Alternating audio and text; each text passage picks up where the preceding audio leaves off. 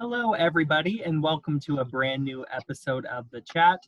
I'm your host, Casey Hutchison, and tonight we have a very special CBS episode to discuss the return of The Bold of the Beautiful and CBS's new deal with the NAACP for diverse content. Before we hop into everything, let's talk to our co host. Alan, how are ya? I do not to be dead, so that's good. My haters haven't gotten their wish yet. and Tiggs, how are you? I'm doing amazing, Casey. Oh, I'm so glad to hear it. and that beautiful man with the black glasses, Rodrigo, how are you? In the words of Olivia from the Cosby Show, I'm still alive. and then the always gorgeous beyond words, Erica Kane of this podcast, of Twitter, and Nelson Branco's wife. Dee, how are ya? I'm feeling bold, black, and beautiful, baby. okay. well, speaking of bold, black, and beautiful, The Bold and the Beautiful has recast the role of Zende Dominguez Forrester with uh, Delon de Metz. Um, the role was previously held by Emmy winner uh, Rome Flynn, who went on to star in the last season of How to Get Away with Murder. Um, so, Dee, let's talk to you about this first. How do you feel about the recast as a day? And um, do you think there will be actual story for this character? Um, I I'm a little ambivalent. I mean, on the one hand, it's always wonderful to see um, a Forrester on the screen because you know we don't have very many of those left. Um, then we got a Black Forrester on the screen, yes. But then on the other hand, if he's on the screen, are you actually going to have him on a in a legit storyline? A and B, is he going to be on that bullshit he was on before he left before? So you know. Sorry, I, I, said I was gonna stop cursing. I got yelled at for the amount of f bombs that I dropped. But you know what? I get really excited when it comes down to the ball and the beautiful. but I mean, like seriously though, if you're, you're gonna bring him back, you better bring him back with a good storyline because you know there's not a lot of black people on here. Uh, the Avants are gone. Hopefully they will correct that because that was stupid. Um, yes, I said it and I don't care, mm-hmm. Brad. I mm-hmm. love you, but it is what it is. I mean, I'm glad to see some diversity on here. You know, I'm glad to see and, and he he is not hard on the eye, so good job with that casting.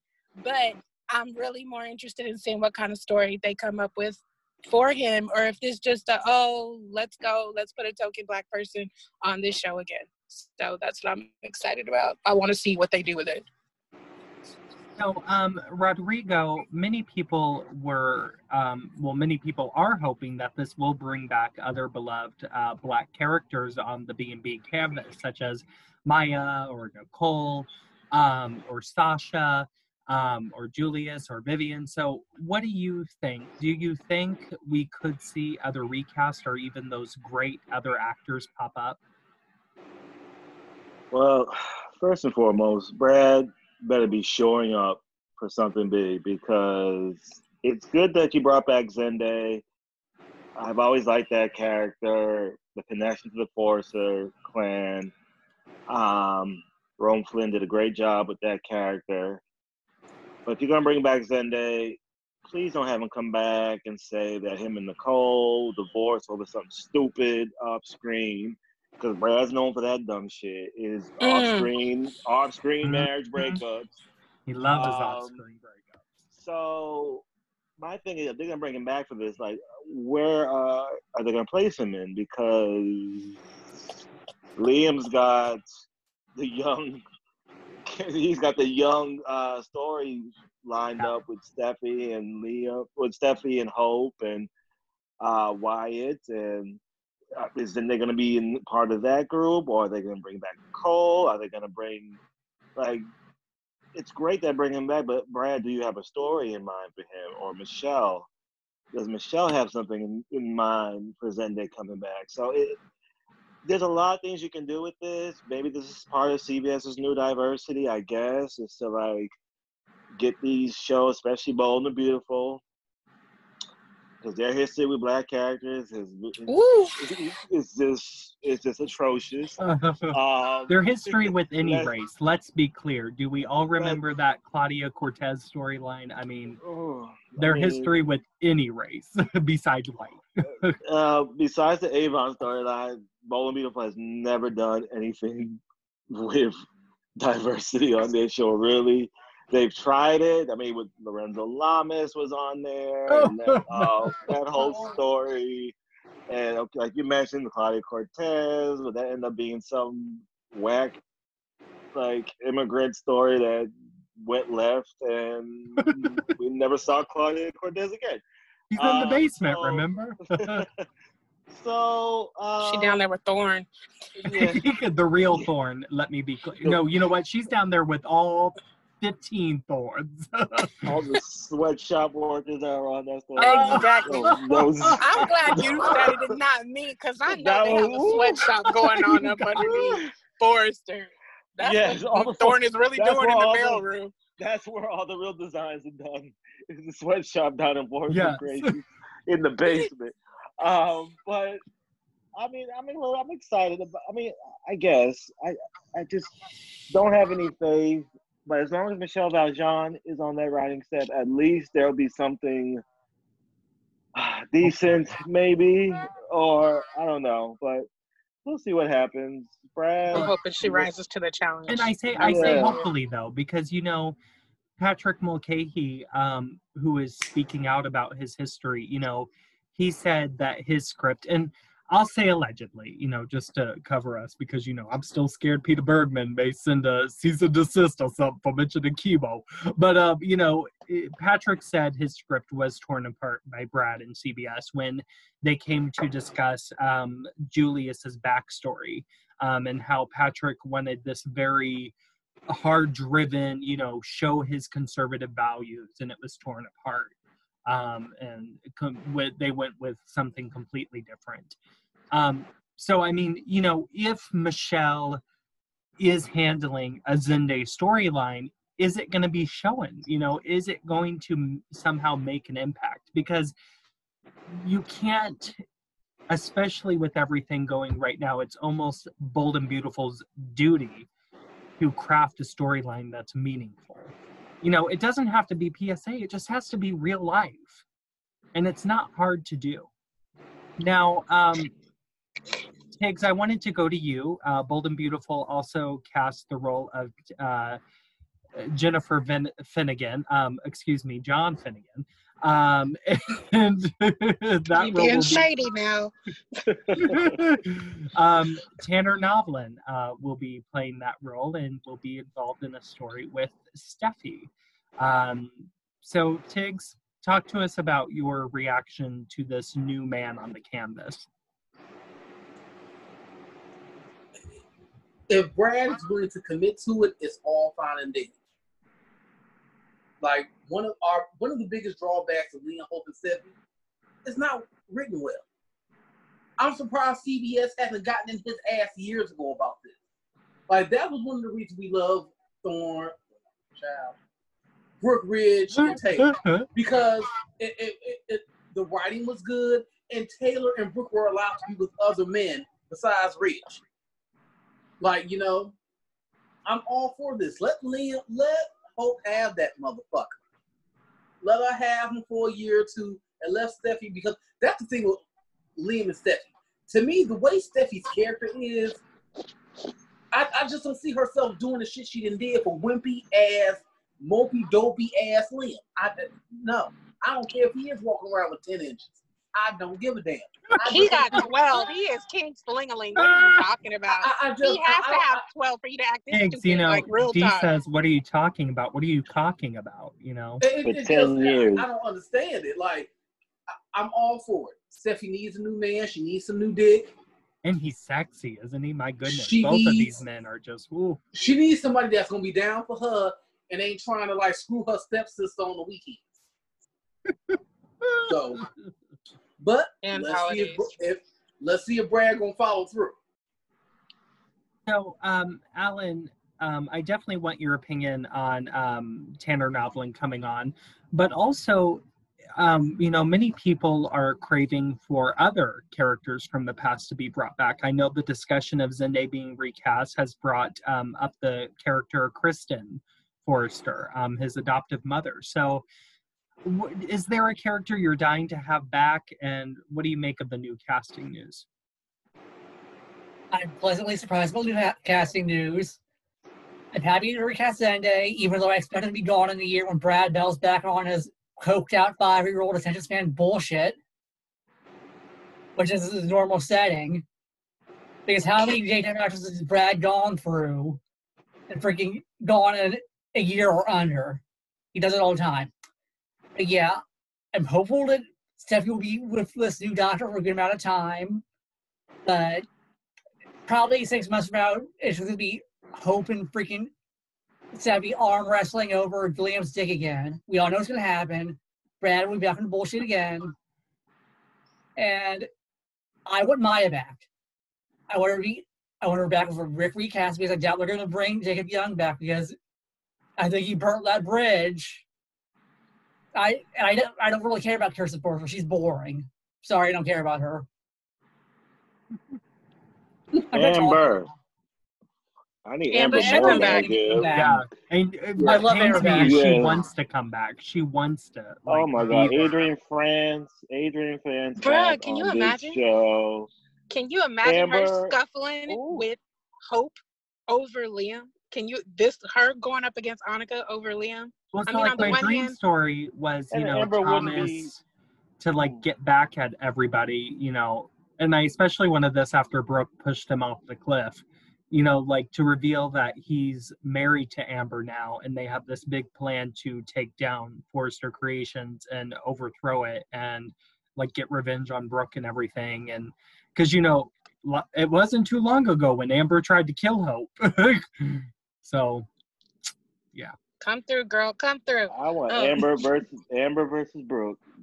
Amber. oh, that would be That's so the true good. story. Amber, has ne- yeah. Amber has never been scared of no damn Brooke before. No, Brooke was always like, "What are you doing with my son?" And Amber was like, "Well, Mrs. Forrester." Well, Brooke, well, Brooke, you're the dumb one that gonna you're gonna have Amber babysitting your teenage son, and she's only a couple of years old. who looks That like a fucking underwear setup. model. Like I, I did not blame Amber for being like, "Let me pop that cherry, always- Rick." Like, I always thought that's that setup. Brooke with deserved Amber- what she got. Oh, Period. that Brooke deserved setup- everything she got. That setup was so stupid. I never, I hated that setup with Amber and Rick, but it got Amber in that Forrester uh, orbit, which has been memorable for years. But the setup was wonky because Rick did not need a babysitter at 16, 17 years old. Rick was We- no 16, 17 is what he was on the show. He was like 25 years old. I mean, he looked like a full grown man by the time Amber came. Amber looked like the child.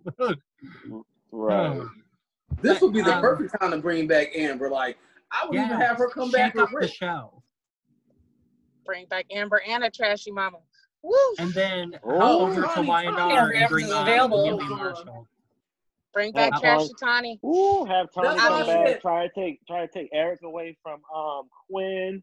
Ooh, come on now. See, see, that's why, like, yeah, Shauna and that damn Flo, they ain't number to broke down ass Tawny and Amber.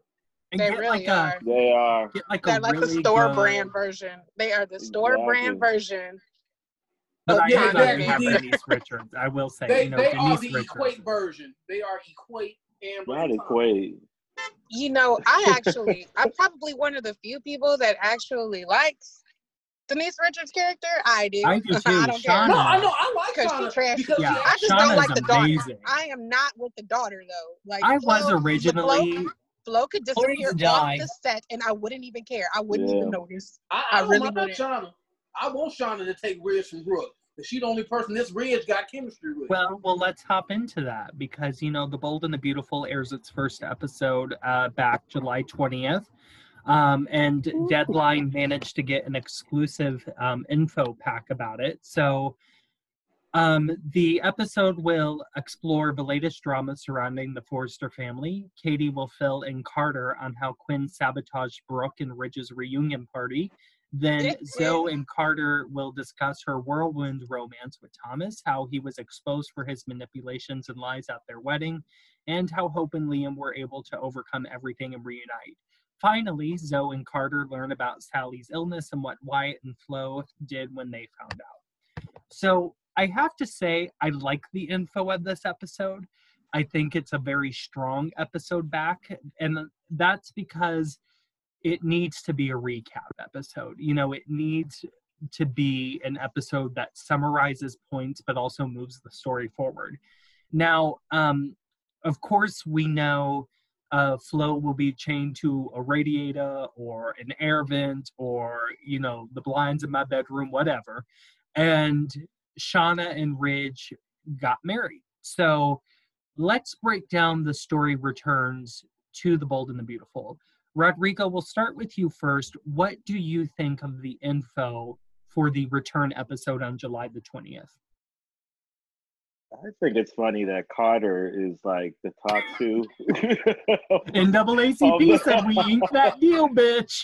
is that is that part of the di- is that part of the diversity plan too? That's been Um, Carter's. That's been Carter's role like virtually this whole show. What are y'all talking about? His episode Mr. count's about to go up. Mr. Talk to. I'm gonna talk to Bill. I'm gonna talk to so and so. But okay, whatever. Um, Justin isn't there if they go over Aaron D. Spears' guarantee of like 25 episodes. oh, Aaron D. Spears wants a storyline. I know. I know that for a fact. And he's saying that all over Twitter. But um, I mean, the recap sounds okay. Yeah, you do have to do a recap. Keep people up to speed of what happened because I don't remember the last episode of the boat. Um, um, so I'm looking forward to Sean and Ridge. I think that's a nice little uh nice little twist over there. Um I saw Steffy in some hazmat suit. I don't know what that's about. Uh I'm like, is she on the moped again? Like, what is she doing? so I don't know what that's about. That's like a little joke. I don't know what that is, but I'm ready to hear like Uh, mother's plea, like doo doo doo. I'm looking forward to Flo being chained up. Just keep her there. Don't even let her out. I'm team. I'm a team. Um, Sally on that. Um, so it looks okay. I mean, mm, doesn't sound exciting, but I'm just happy the show's back on the air Me too. and they're back to filming. And I just can't wait to see what the new filming style is gonna look like. Um, I guess I think I saw on Twitter that whatever the production style of Bold's post-COVID production style is what maybe what the future of soaps will look like. So I am looking forward to it, and we'll see what happens. Well, and you know, truly, all eyes are going to be on them. I mean, they're going to be the show that you know production companies are going to look at to see if their model was successful. Um, and of course, Heather Tom visited the talk today um, to speak about that, um, and she said that. Two sirens going by. Lordy, what did you do? Uh, well, I'm topless now, so maybe that has something to do. I'm just kidding. I'm not. Oh my god. Don't Um, um, again. So yeah, and you know, on uh, this show, we don't ignore a damn thing. Uh, so anyway, Heather Tom was um, on the talk today, and she said, "I wasn't nervous. I felt like they had us very well taken care of. I knew it was going to be a bit of a learning curve, just because there are many protocols that we are following." Brad Bell and the entire production staff had to pay close attention to state regulations and county regulations and city regulations. I think that we are going to set an example for other shows. We have zones, we have a COVID coordinator on the set. Um, and also, it's been revealed that they're, of course, going to film outside more. So, Alan, what do you think from a production standpoint of one, the cast being safe, and two, having to film outdoors more? And do you think it's going to look good like it's always been for Bold? Depends. If it if the post production looks right and they can edit them closer together, that will help. And I think, I mean, filming outside is great. I think more soap should do it. least just go fucking straight up guiding light, balls flat New Jersey style, out in the field if they have to. If they have to go in a field, I'm fine with it. I will take it. I just want that to be safe. I want my stories. That's all I want.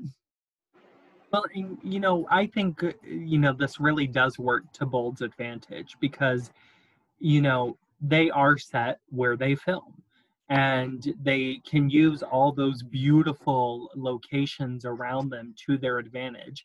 So they don't have to worry when Hope and Liam are at a park if a palm tree shows up. You know, they can really use all of that to their advantage. Um, so, Dee, what do you think about the show returning from a production standpoint? And also, what do you think about uh, the information for the first episode back? Brad is actually smart with this because as soon as they got the go ahead to start filming, he had those people ready to go. They started filming. They film in Los Angeles. They film in these houses. We're already used to, well, depending on how long you've been watching The Bold and Beautiful, uh, we're used to people being outside by the pool. Steffy and Liam had a whole thing out by the pool. They had a whole thing by the fountain, and then they went and you know Steffy got her her, her back split right there where Hope and Liam live at now. So we're used to the outdoor stuff. So I feel like they can use that to their advantage. Um, I'm with Alan. You can shoot in a field. I just want my people safe. I don't want anything to happen to them more than, oh, I want to watch my stories. I want the actors that I know and love to be safe. So I know there's people that are like, who cares about COVID? You need to be filming. No, you need to shut up because if the situation was reversed and it was you, you wouldn't be telling your boss, oh, I don't care. There's a disease out here. I'm gonna. You, no, no, you wouldn't be doing that. As far as as the press release and all the stuff that came out from TV Line, like real talk, they could have just started a brand new storyline from scratch and I would have been okay with it because I didn't like how any of the, the direction any of the storylines were going in. So I I mean, so I'm being throw away the it. story from you know the whole like two years and just say okay. Yeah. or they could have they could have they could have fast forwarded a whole year from there. We wouldn't and, and hopefully, you know, you know, Zende on his way back into town hit Flo and she died and we could start from there if you really want to be technical. Uh, I mean that's that Joe could have Fairmount started. I mean, the executive producer? no, I'm just looking at it. I'm just looking at it like um the Forresters and driving has never really been a real good, you know, whatever. Um, um, rest in peace, Emma. Um, oh, what happened to Macy? Uh, uh, Just think about it. I mean, like none of them should be allowed to drive. Oh, oh my darling. Darla, none of none of them should be allowed to drive. Let's keep it legit here. But I'm just saying, like I, I I remember what happened on the last episodes, the last few episodes. The only thing I was excited about was when Dr. Penny whacked Flo upside the head. yes, I was hollering and screaming. That was the best part of the last month of Bold Yeah. and the Beautiful. I'm gonna be real honest about that. So just give Steffy a man. Not that she needs a man, but everybody else is getting their back blown out. She needs to get hers blown out too. I'm I am so down with that. And just don't let this dude be a Spencer in any way, shape, or form. And I'm happy. At this point, Steffy fans, we, our, our standards are real low because we didn't have to put up for, with Liam for how long? And keep in mind, I used to be an OG Steam fan, so don't even get on you today. But I just feel like with the storylines and the things that were going, they could have fast forwarded through all of that stuff. I'm glad that they had that they're having uh the lovely. Wait a minute. Does Katie still have her spleen? I'm thinking about body parts that she still has to lose. Does Katie still have her legs? You know, I'm worried that We don't even know what she Those her got left. brain. She still has her liver. She has a bunch of parts left. I'm just I'm I'm just checking to see what Katie still has left. Does she still have a spleen? Because we already know Katie is gonna lose a body part or need a body part, and then spleen. and Mhm. then you already know Brooke gonna cheat with Katie's husband because that's what happens. That you know it's whatever. But I'm just You saying, know, as long as Katie yeah. can keep all her body parts in and stop looking like Dr. Frankenstein, you know, or whatever, I'm fine with it. I'm like, just tell the story and make it a good one. That's all. I, my standards are low. Just give me a good story. Just a good, just a good one. Now, Tiggs, um, with you, I want to talk about the love scenes that are going to come up on Bold and Beautiful. Uh, Brad, D damn it. Um, Brad released um, some statements about it, and he said, At first, we took out the love scenes, and the show was falling a little flat because we're all about romance and family interactions. One of the first ideas we had was to bring in mannequins for the intimate scenes and hospital scenes, and it's working quite well. We're shooting from a great distance or in a way you can't see the form is um, intimate.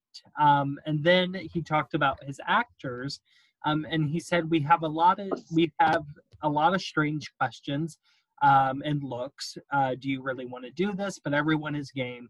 They are getting their first latex kiss. Now, numbers. I have been watching uh, during quarantine. I watched a lot of the doctors uh, from the late 60s and early 70s, and of course they didn't do love scenes then um, for that show. Um, they may do a kiss once in a while, but very rarely. But the story was so engaging and strong that you didn't need it. So, Tiggs, do you think that him saying we had to put them in is a huge cop out to not write story?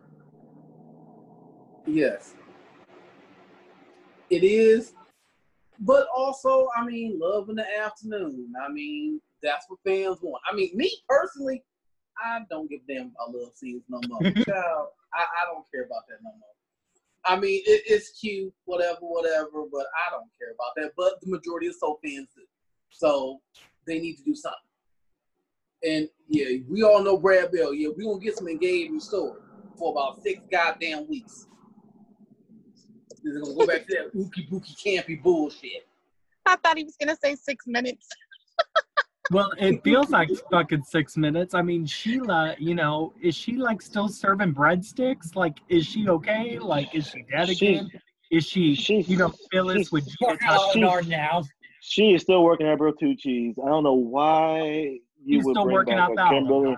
I mean, You bring know. back a Kimberly Brown to serve French fries. I just need they ass whooped. Like that was such a wasted opportunity. That was one time Angelica McDaniel should have brought in Brad and whoever the hell was writing Wine Mary Iron Gunn. Child, Bozo Oh, the I Clown, could- and they said were we should do a big ass crossover event. Sheila's back, work it out. But no, You know, I have to Greg. say, you know, despite all his faults and despite all I didn't like about him, I feel like if Mal would have brought that character back, it would have been a hell of a lot more engaging. yes, Because Mal, Mal is very. Would have mowed down all of the Rosaleses. What are you talking about? Sheila would have been a mass murderer that only targeted Hispanics, and I'm not saying this because of you know Kimberly Brown's um, political beliefs. I'm just saying, you know, it is what you it would have seen, you know, she would have took out all the black people. She would have been trying to would've seen target all the black people and the- brown people. at Whole Foods, and Lola would have accidentally attacking dropped an avocado, and she would have ran down Lola. She was like, "You pick up that avocado right now, bitch!" She would have took her out with that basket. Bloop, bloop. Yeah. Um, so anyway, let's uh, now talk about B and B having two weeks worth of episodes, and um, another shutdown coming to parts of California. So um, I was discussing this with a friend, and she had this idea: why don't they continue to air classics Monday through Thursday, and then do an episode on a Friday? and that way you have 10 weeks worth of episodes that they're safe so if they do have to stop production again they have something to hang on to for a bit so alan do you think they should just go ahead air the two weeks what have you or do you think they should split it up I thought they should have waited longer to bank up the new episodes because another shutdown is probably imminent. But I understand they are desperate to get viewers back because months of reruns erodes viewership and viewer loyalty. So they want to hit the ground running and have episodes back on the air so they get viewers back. I understand that, but I think they should have banked those episodes up because another shutdown is coming. Cases in California are way up. They're going to shut that production down soon. I guarantee it.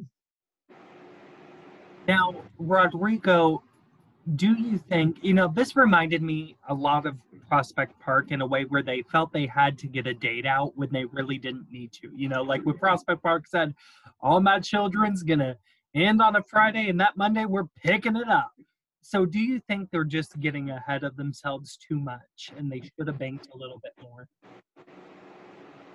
Uh, I don't fault Brad and Company for hitting the ground running as soon as they were told they could shoot. because he's been prepared to shoot. Because you can see how he filmed all that shit so quick. It's you know, so you know when he was allowed to be in there.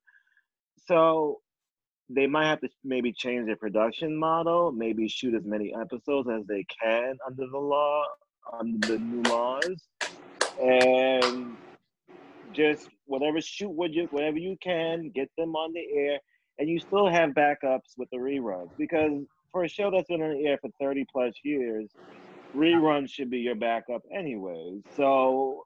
Uh, is it going to erode viewers? Yes, because you know not a lot of viewers are going to tune in to repeats, but you have something to fall back on, and maybe sprinkling some new episodes in between will get viewers back into watching again. Um, but I just think they should just film as much as they can and just deal with it afterwards. I mean, Brad seems to have a plan of what he wants to do in the future. Uh, he's got a strict production model. He's got a strict team on that set.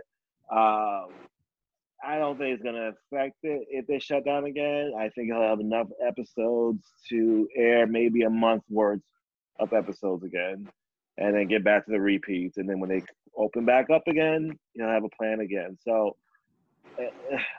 I'll take what I can at this point. I don't mind the repeats either because they've been picking some good ones. Um, so we just have to wait and see. I mean, the fact that he's gotten two weeks already, that's that's amazing yeah, right there. It's great. I mean, he yeah.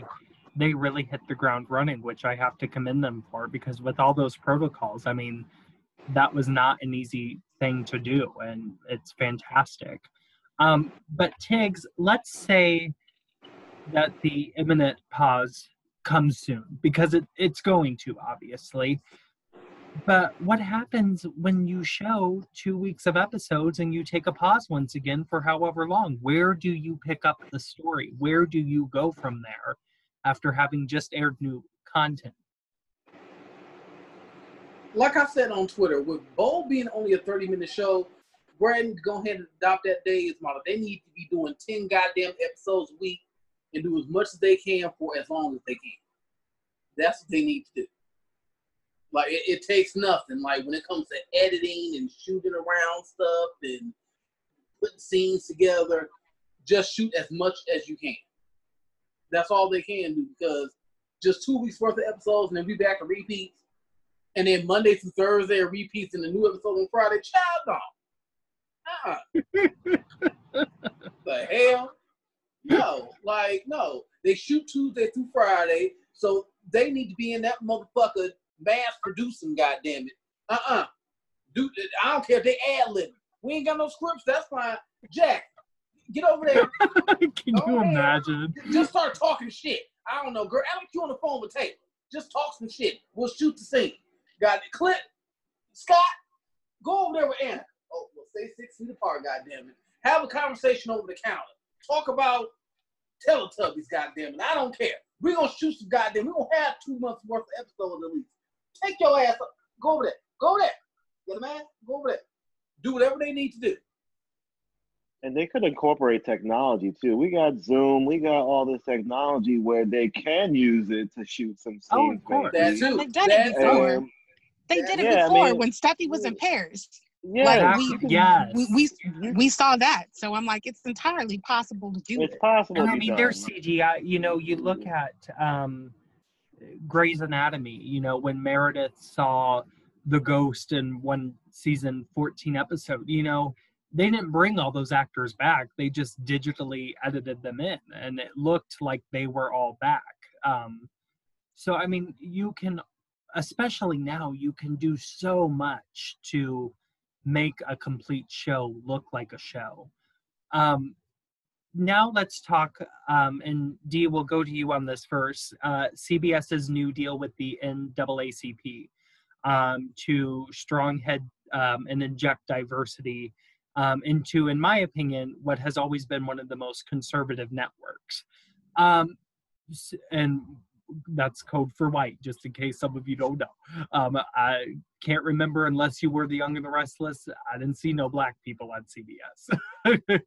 um, so anyway, they are spearheading uh, scripted, unscripted, and documentary content um, for this network, and they also just they want really everybody to join in. They want Native American um, producers to come in. They want uh, Black producers to come in. Um, Asian producers to come in. They want everybody to spearhead this. And also, they're planning to do that with a start off point of 25% of their network.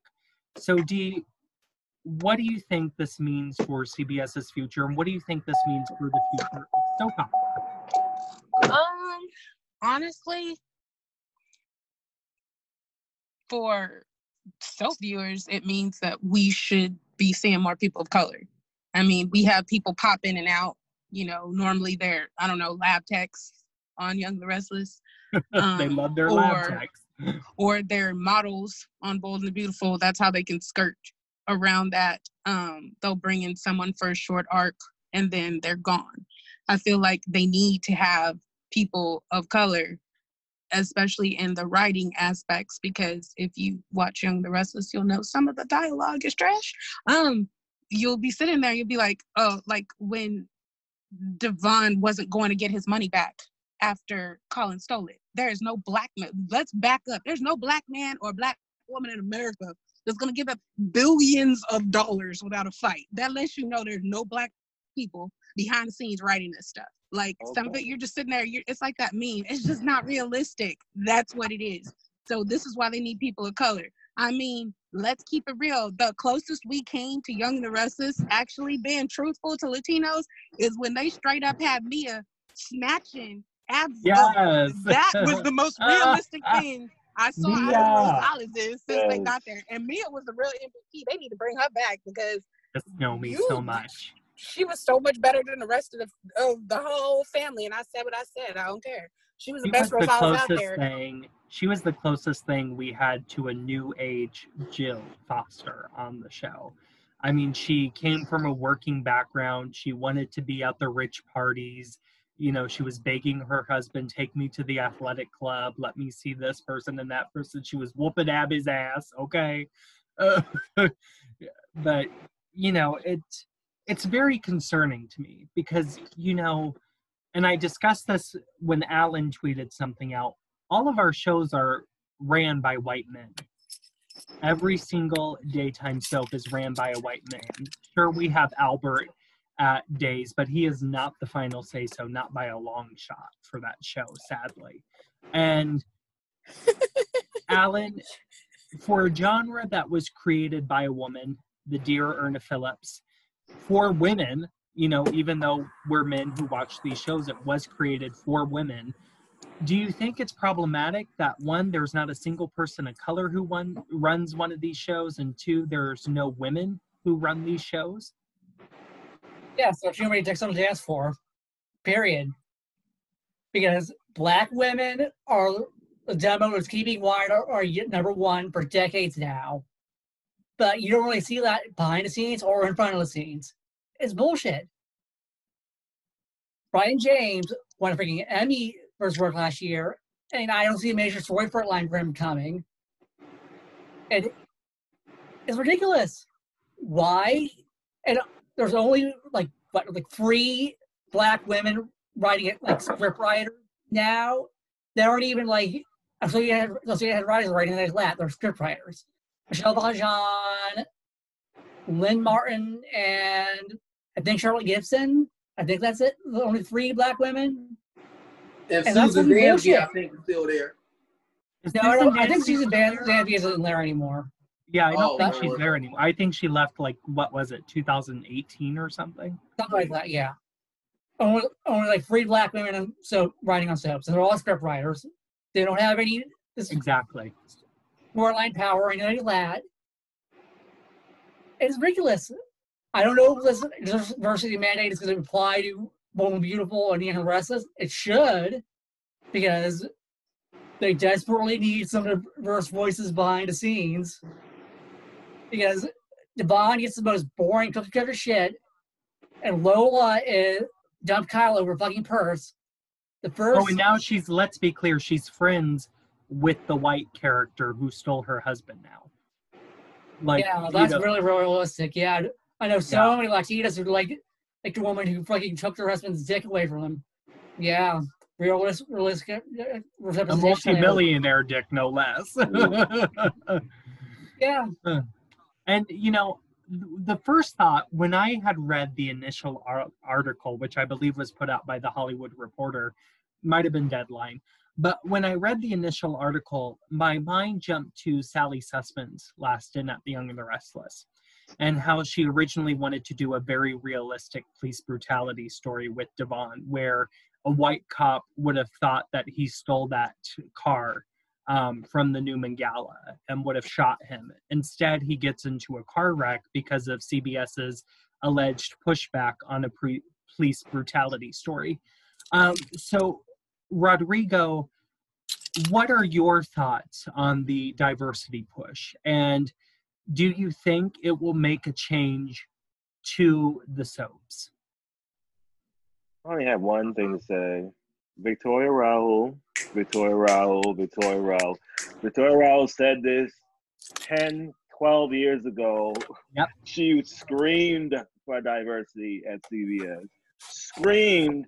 Everyone made her look like she was the crazy one um, for even asking for such a thing. So now all of a sudden, now CBS wants to be diverse and give 25% back to us. And it sucks. Okay. It Oh, sucks no, that they 50 couldn't get it together. It sucks that Fifty they couldn't percent in get it three together. years. They Don't could don't forget not they get it together. They couldn't they get it you to have together while No. Kristoff St. John was alive. They couldn't give us back our Say black super couple. They're gonna sit there and wait until it's too late. Oh, look, look at the episodes. Look, the most popular episodes of all of the repeats that they're showing are the ones that have the winters on it. What do you, Well, It let's you know, let's take it back to Maria Arena Bell real quick when she introduced the character of Sophia, and CBS allegedly had to call her and stop her from naming that character something like a Shaniqua or you know something so damning and so stereotypical.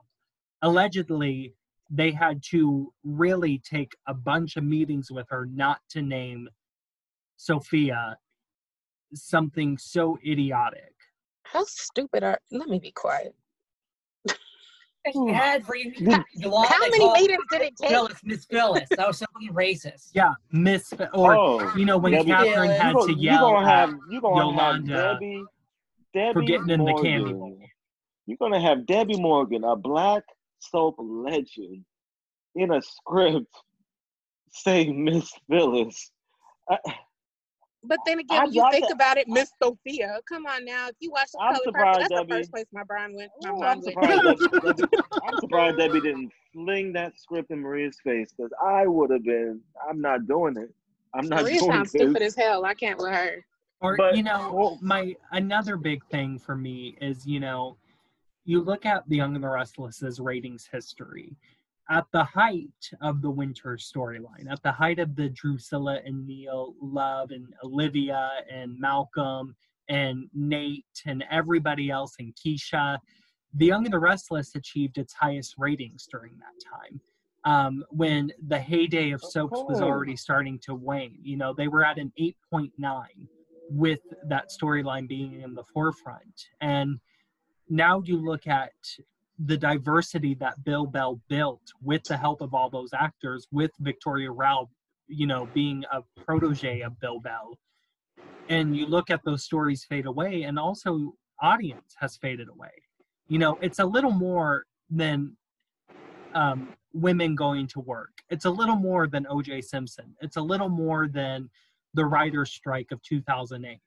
It's a lack of not seeing yourself reflected in the shows you've invested years and years in.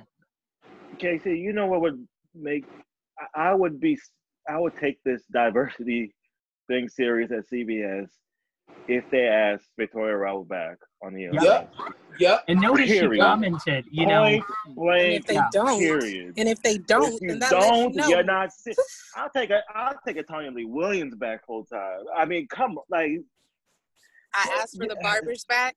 I asked for, you know, I'm so when I say barbers, I'm saying on both shows, on the Young and the Restless and on the Bold and the Beautiful. Yes. I'm like, Yes. you, you you need to come back. I'm like, um, Andy Spears has been loyal to that show. Has done Yes. all these things, all these stereotypically. Okay, you gonna have a black dude doing all the shady stuff, but okay, you know, That's the only way I'm go. gonna take this seriously. That's the only way I'm gonna take You- this Vic- serious. Victoria Rowell was carrying Young and the Restless. Let's keep it real. Yeah. I mean, She carried that it is on why her back for 20 her. years. I mean, yeah. you know, a lot of people if did you- watch for her. If you Yeah. get Drusilla, climb that mountain back to Genoa City. watch, watch Ain't no those, mountain high. watch, Watch, watch black those people roll back. Watch back. everybody Yes, come back. You Well, will I can back. see the re- so the return promos lost. for Drusilla, the Oh, magazine those would be covers hot. for her She's back. return. Come on, that's the only one I'm gonna take this seriously. I, that's all I gotta say. So let's I mean, we need some about- Asians. We need some Asians on. Bring Right keemo there. back. Okay, okay.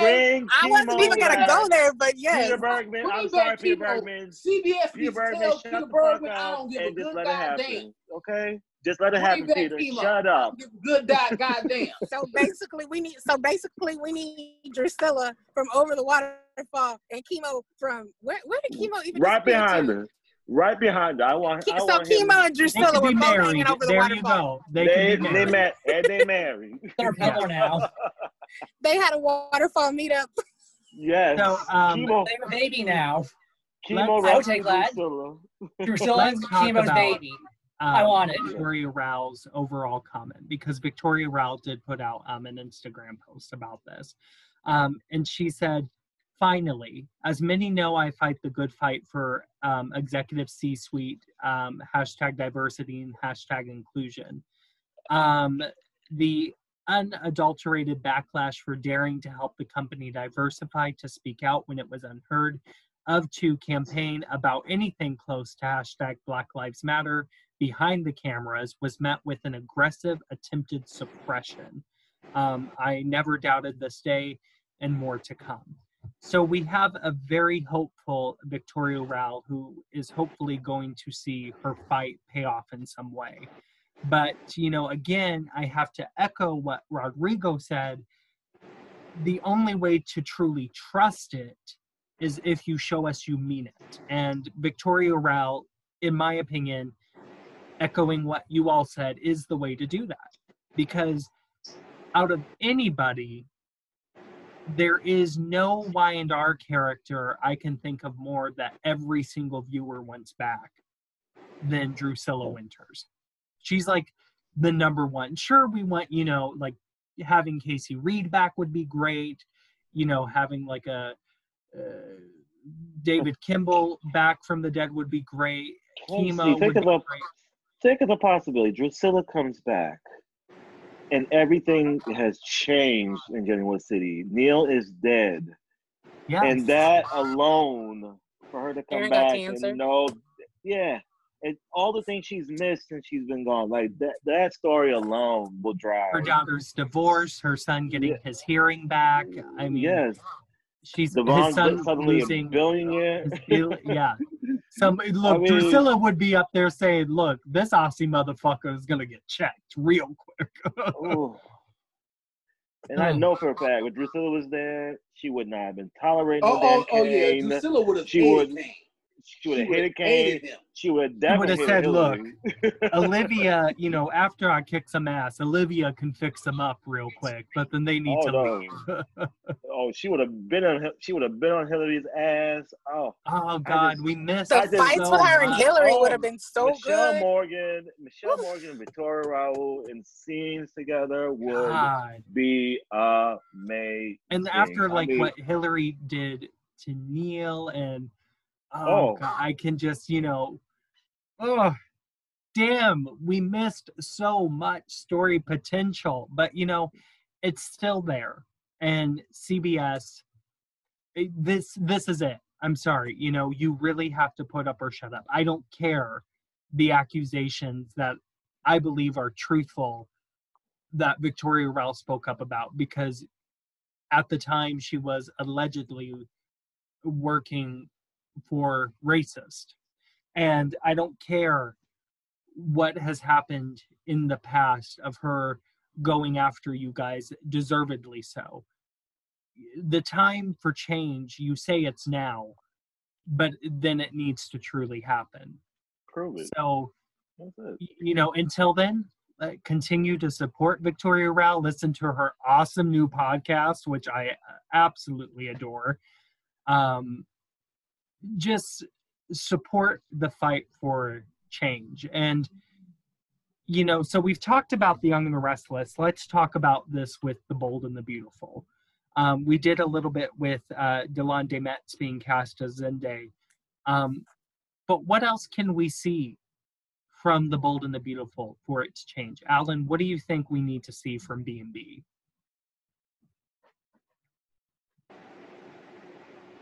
Okay, uh, I think they, they should pretty much throw out that past like year and start over, basically. Mm. I want Donovan Avants back. Couldn't fucking die. I want uh, freaking Leon Hope Steffy to end as a trial triangle for, for, forever, forever, forever. Never again. they can bring in some other girl to fight over Liam's sake of hope. I don't care. I don't want to see that again. Or kill Liam off? It wouldn't be that much of a loss. I love Scott Clifton, but Liam can die. Nope. Bold and Beautiful Software would celebrate. Well, that that's good that you love him. That that's fine. He's a good actor, he's cute, all that, but Liam can die. I want Karla Mosley back. Like Yes, number one, yes. number one. I want Karla Mosley back. That's number one. Number two, I want Brad Bell to acknowledge that there are gay designers in LA. God damn it! Like let's. we need some Yes. more gays maybe on the. I want him. People. Here's the thing. You know what?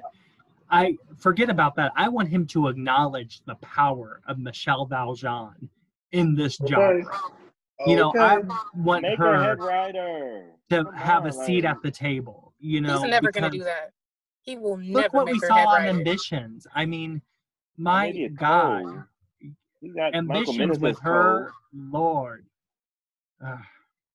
I He's mean, never there, gonna make her head right. there are that black much. he- people. I mean, black he will people literally sit exist. there. He will literally sit there. You will have to pry that pen from his cold hand. He will Yeah. never give up head writer. Brad But I feel like he should give her an expanded role. That much I do think, and Yeah, I think that's what he should do. But I'm like.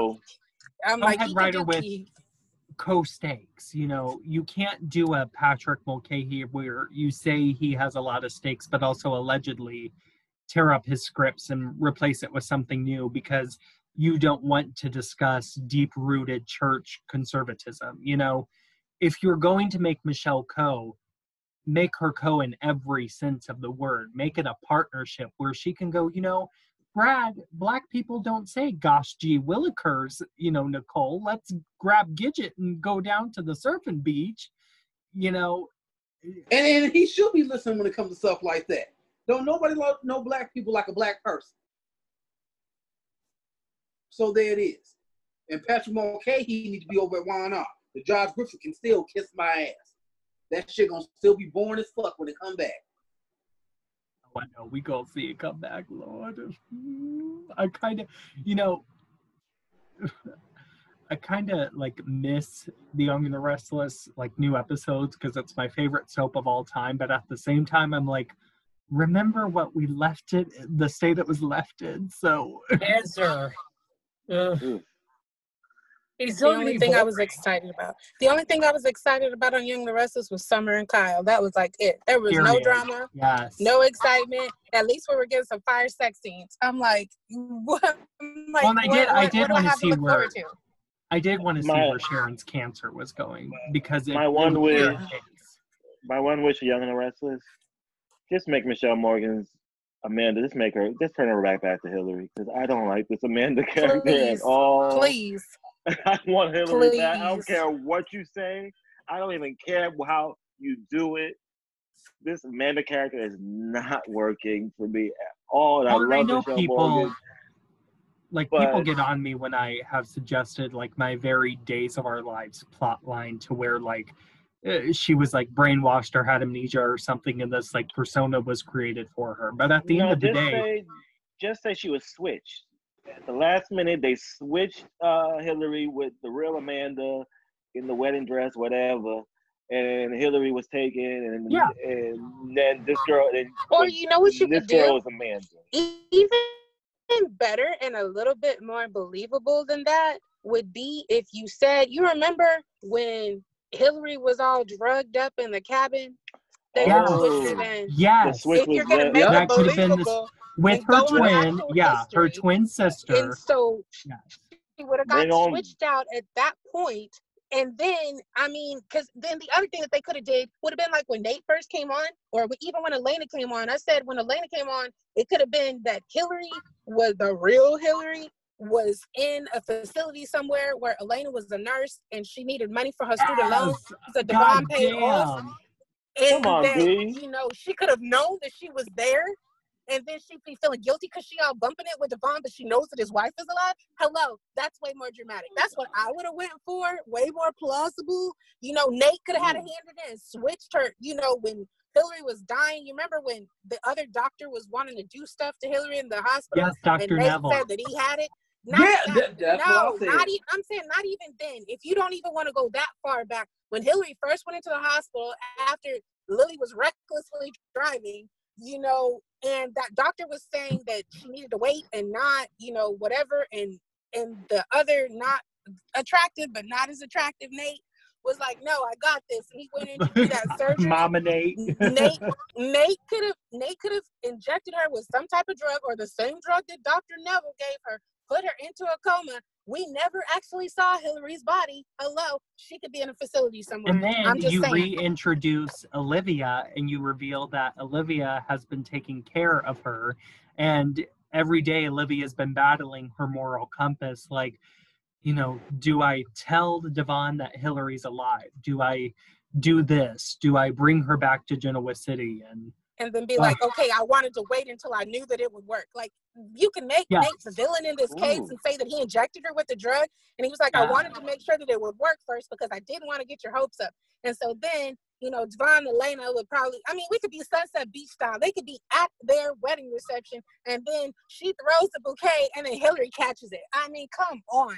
remember when Gina You can go with Tognoni that.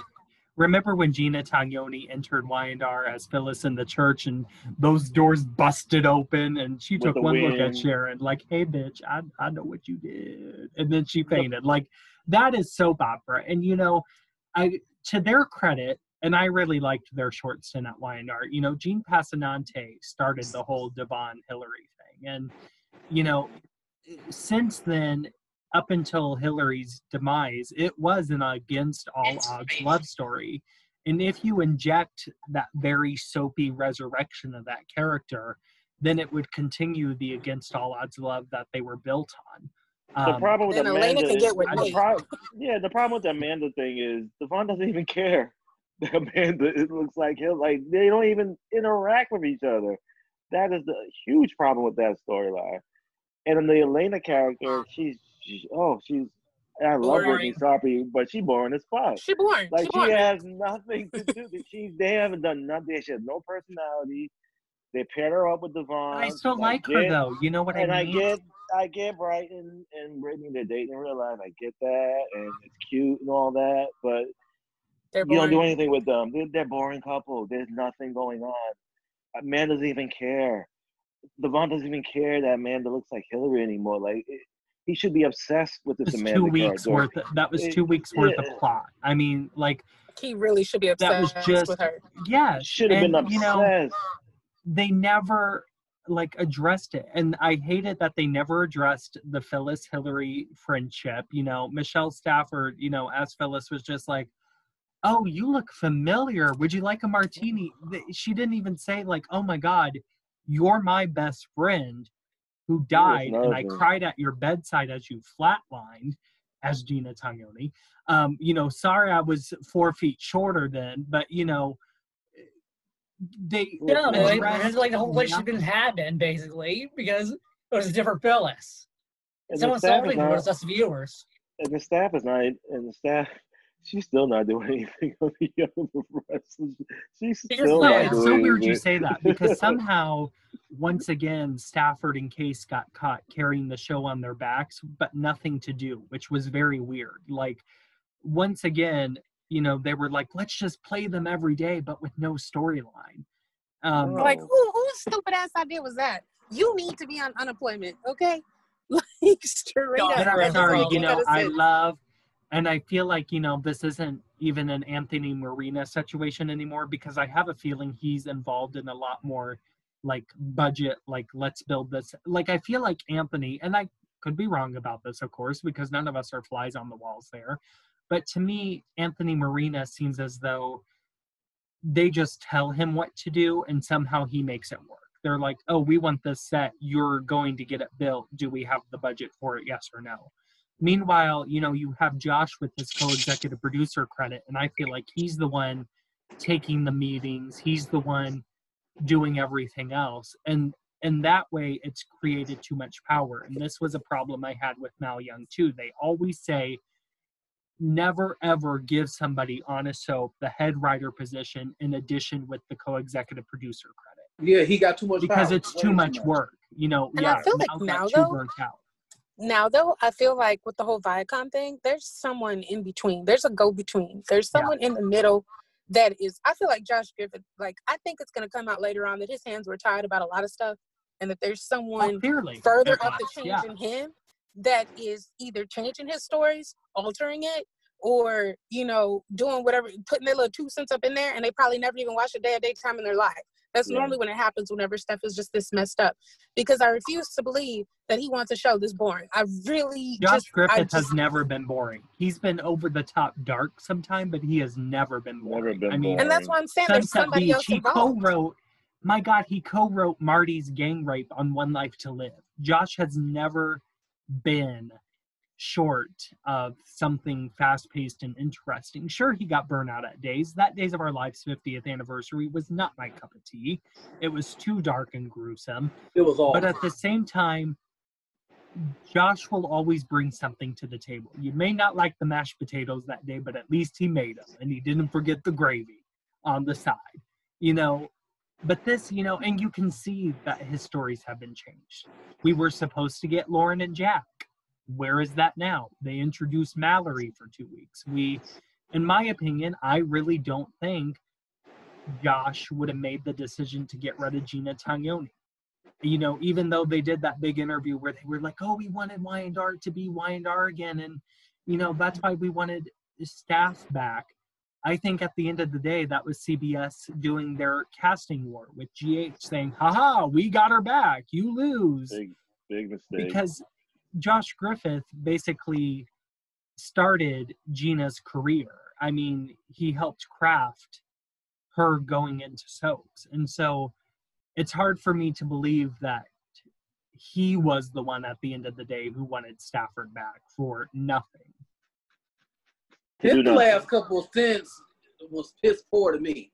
I don't care. But they there And was then still when he something. made that comment talking about how Devon getting all the Catherine's money didn't sit right with him, fuck Josh. When you wrote the damn Well, story, but that started under Sally Josh Sussman, though. That started under Sally Sussman, however, where she said Devon should have never been made a billionaire or Catherine's grandson because he's lost his drive. So that didn't start under Josh. That started under Sally. So what? He went back and tried to rewrite shit. I don't care. He wrote the original story where Vaughn became a billionaire. Yeah, that So was crazy. But there was Right. there was I feel like when Daniel Goddard did what he did and dipped the way he dipped, they had to change the storyline.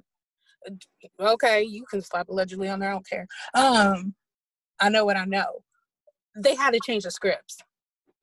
They had to change the script. Because you can tell by the way that it's written that there was way more to that story than what happened there.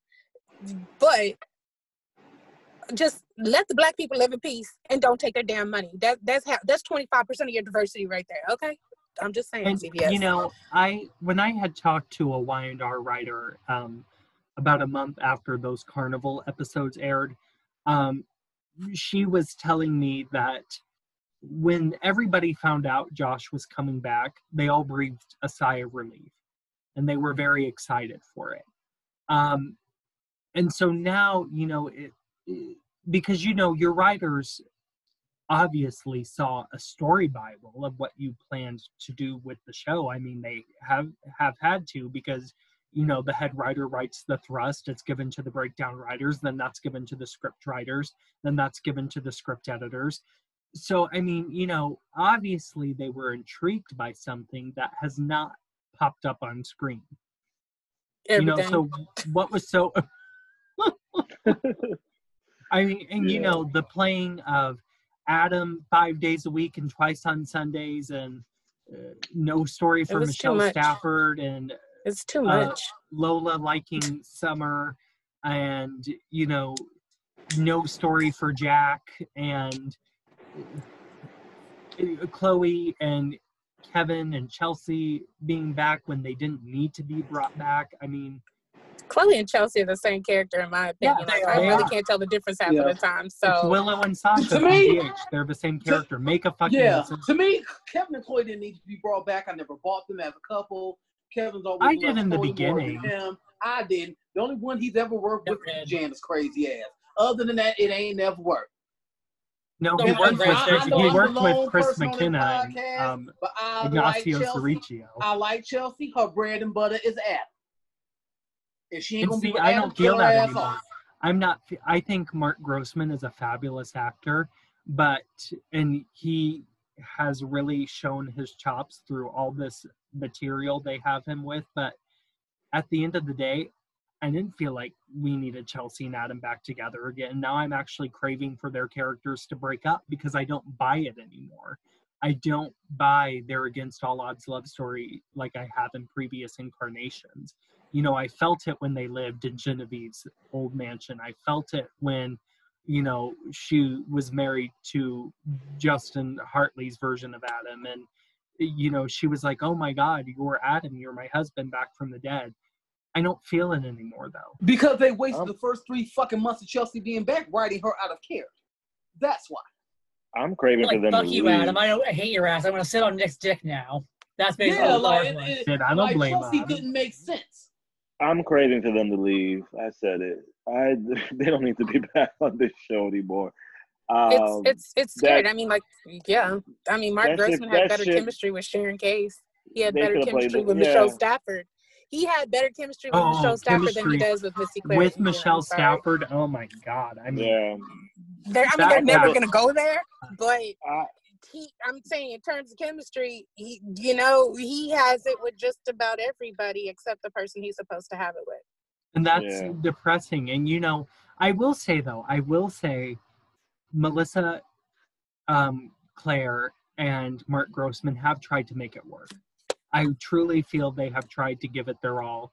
And I love that boy who plays their son, Judah Mackey, I believe his name is. You know, I think they've really tried to invest a lot because they're seasoned performers, and especially Missy. I mean, she's been around the block, you know, since all my children. She knows how to do a soap, but it's not working. They're not sexy anymore. And I have to say, I don't think Mark acts well in scenes with her. You know, when he's in different scenes, especially with Michelle Stafford, I feel like he wakes up more. But I feel like, you know, he kind of snoozes through the Chelsea stuff because it's not interesting to him, in my opinion.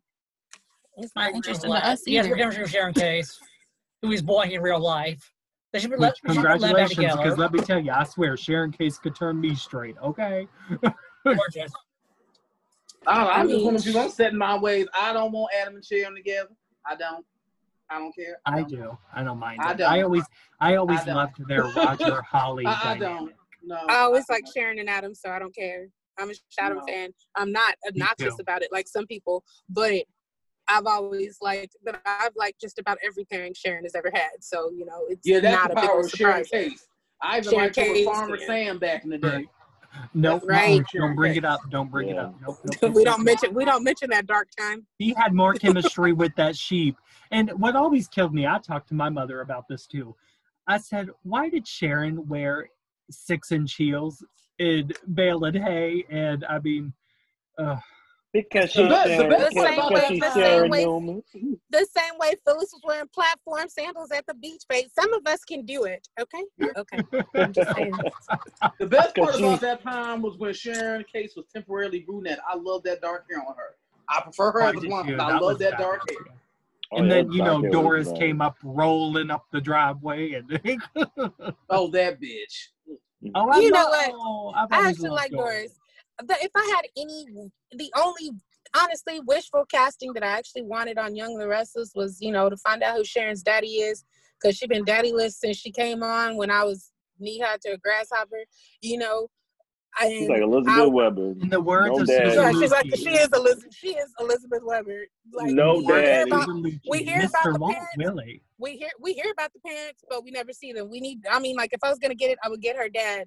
You know, I mean, I really want Drew back, but I can't get what I want. You know, I'm just, I just, they need to do something. They need to do a major hard reset on this show. And when they come back, they need to come back with some Asian people and some black people.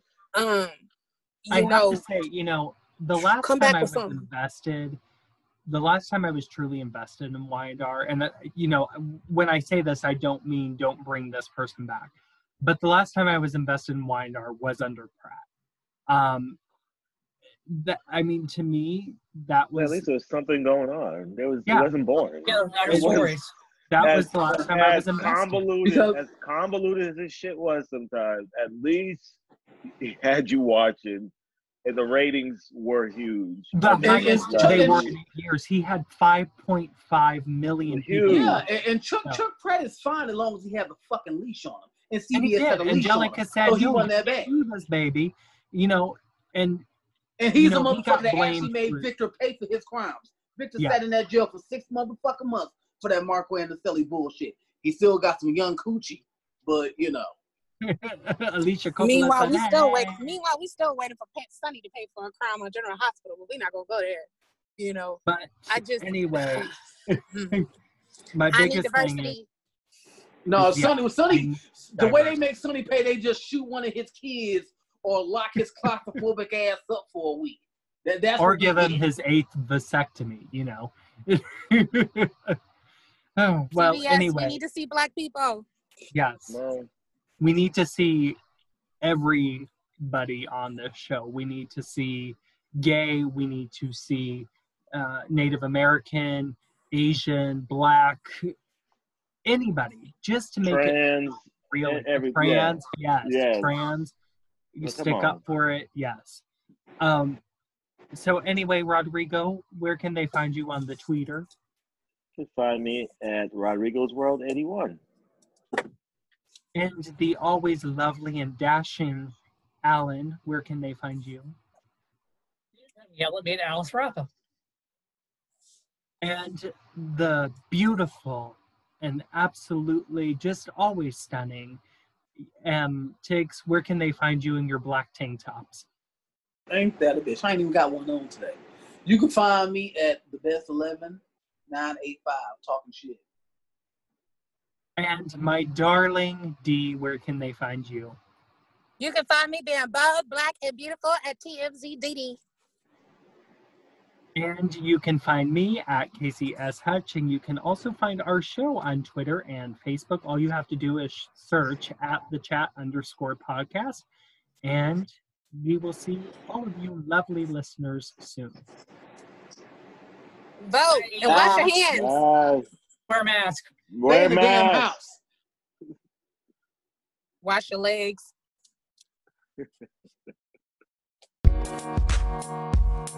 Thank